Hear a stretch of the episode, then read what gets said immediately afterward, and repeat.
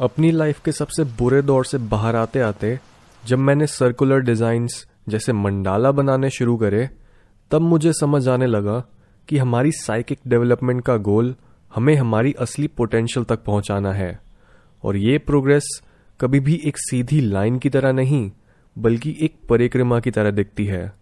Karl 1940s की शुरुआत में, जहाँ ज़्यादातर साइकोलॉजिस्ट्स मेंटल इलनेसेस पर फोकस थे वहीं एब्राहम मास्लो ने सोचा कि साइकोलॉजी का गोल सिर्फ़ हमारी बीमारियों को ठीक करना नहीं है।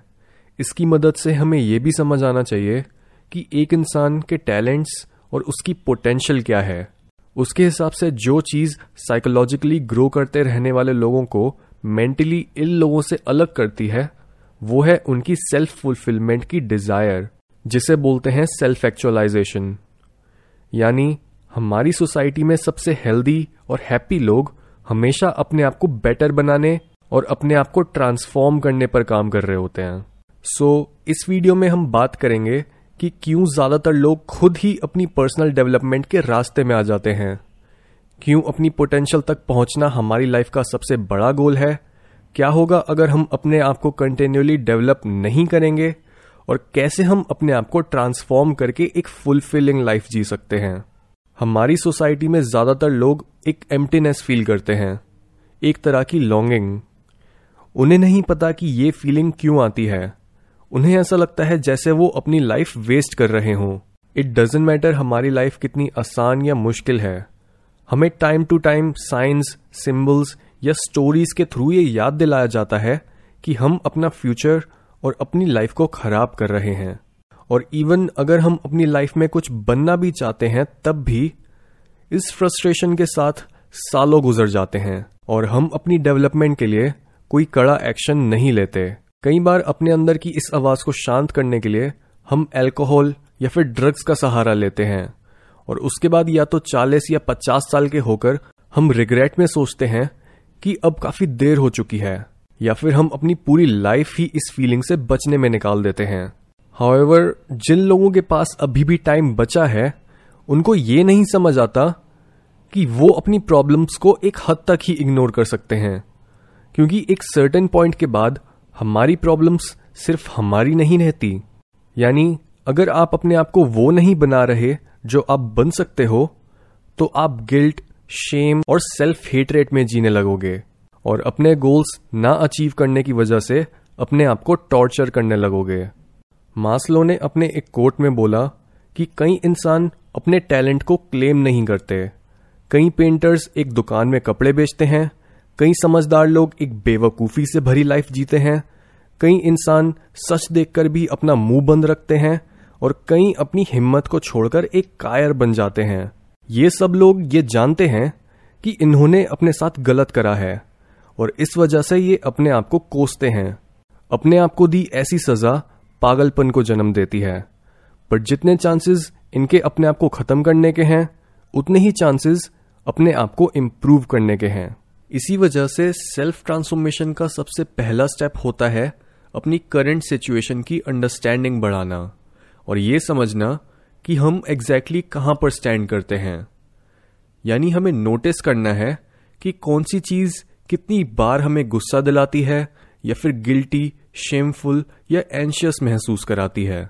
क्योंकि ज़्यादातर केसेस में ये नेगेटिव फीलिंग्स इंडिकेट करती हैं, एक इंसान अपनी लाइफ को गलत तरीके से अप्रोच कर रहा है और उसे चेंज की ज़रूरत है।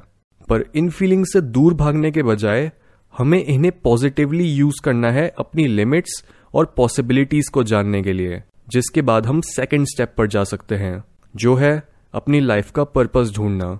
रॉबर्ट बर्नी अपने एक कोट में हमें समझाता है कि लाइफ का पर्पस है एक पर्पसफुल लाइफ जीना। अगर आप इतने लकी हो कि आपको आपकी लाइफ का पर्पस मिल चुका है, और अगर आप इतने हिम्मत वाले हो कि आप अपनी लाइफ रिस्क पर लगा दो उससे जुड़े जोखिम और मुश्किलों को पार करने में तो आपकी मौत भी उस पर्पस को ज़िंदा रखेगी। यानी जैसे ही हम अपनी लाइफ को एक पर्पस के साथ देखने लगते हैं और उसकी तरफ़ चलना स्टार्ट कर देते हैं वैसे ही हम एक ऐसे मिशन को जन्म दे देते हैं, जो हमारी एग्जिस्टेंस से भी बड़ा है। और उसके बाद हम अपनी उन हैबिट्स और एक्शंस को रिफाइन करने लगते हैं, जो हमें हमारे गोल के पास ले जाएँगी।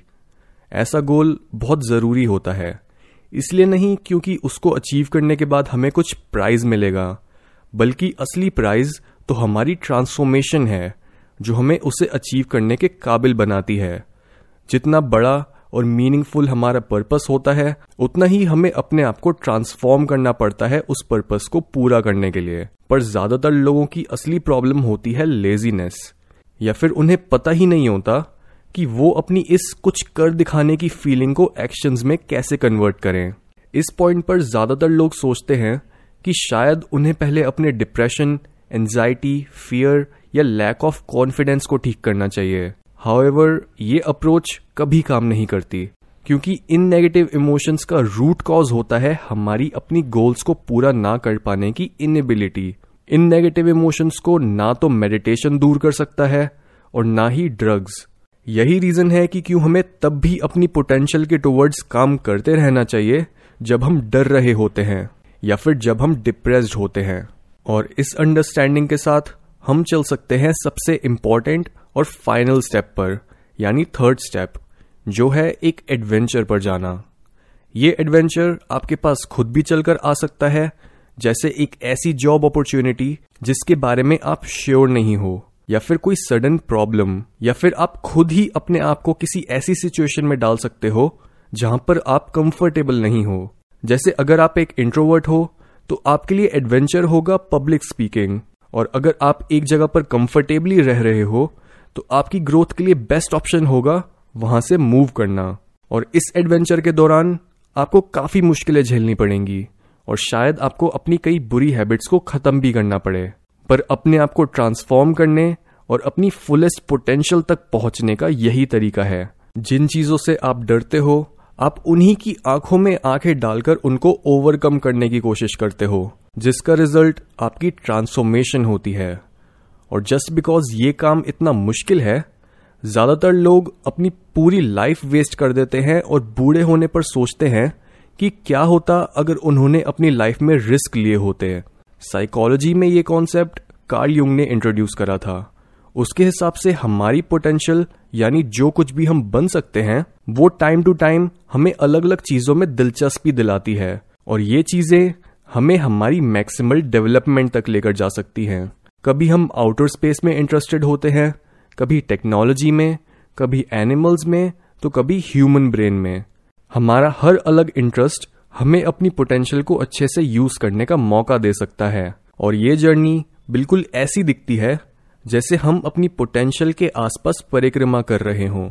और हर चीज़ को टेस्ट कर रहे हों ये जानने के लिए कि हमें अपनी किन हैबिट्स रिलेशनशिप्स करियर पैथ्स और इंटरेस्ट्स को परस्यू करते रहना चाहिए और किन चीज़ों को पास्ट में छोड़ देना चाहिए जिससे हम अपनी बीइंग के सेंटर में पहुँच सकें। सो so, अगर हम एक पैथ पर चलना शुरू करें और उसके रास्ते में आने वाली हर चीज़ का डटकर सामना करें तो हम अपनी साइकी के उन पार्ट्स को ऑन कर पाएँगे जिनके बारे में अभी हम सोच भी नहीं सकते। और ये एक जगह पर खड़े रहने से बहुत बेटर है क्योंकि यहाँ पर ग्रोथ की कोई लिमिट नहीं है। हर ट्रांसफॉर्मेशन एक प्रोसेस का रिज़ल्ट होती है। पानी को भाप में ट्रांसफॉर्म होने के लिए बॉइलिंग से गुजरना होता है और ग्रेप्स को वाइन में ट्रांसफॉर्म होने के लिए फर्मेंटेशन से। यानी हर ट्रांसफॉर्मेशन को अचीव करने के लिए आपको एक प्राइस पे करना पड़ता है। और ये सोचना बेवकूफ़ी है कि आप बिना ड्रैगन का सामना करे गोल्डन एग तक पहुँच जाओगे। अपनी बुक सिंबल्स ऑफ़ ट्रांसफॉर्मेशन में युंग बोलता किसी भी इंसान को एक रिस्की एडवेंचर के खतरों को नजरअंदाज नहीं करना चाहिए। पर इससे मिलने वाली फुलफिलमेंट इस खतरे के लायक है। किसी को इस खतरे को उठाने की ज़रूरत नहीं है।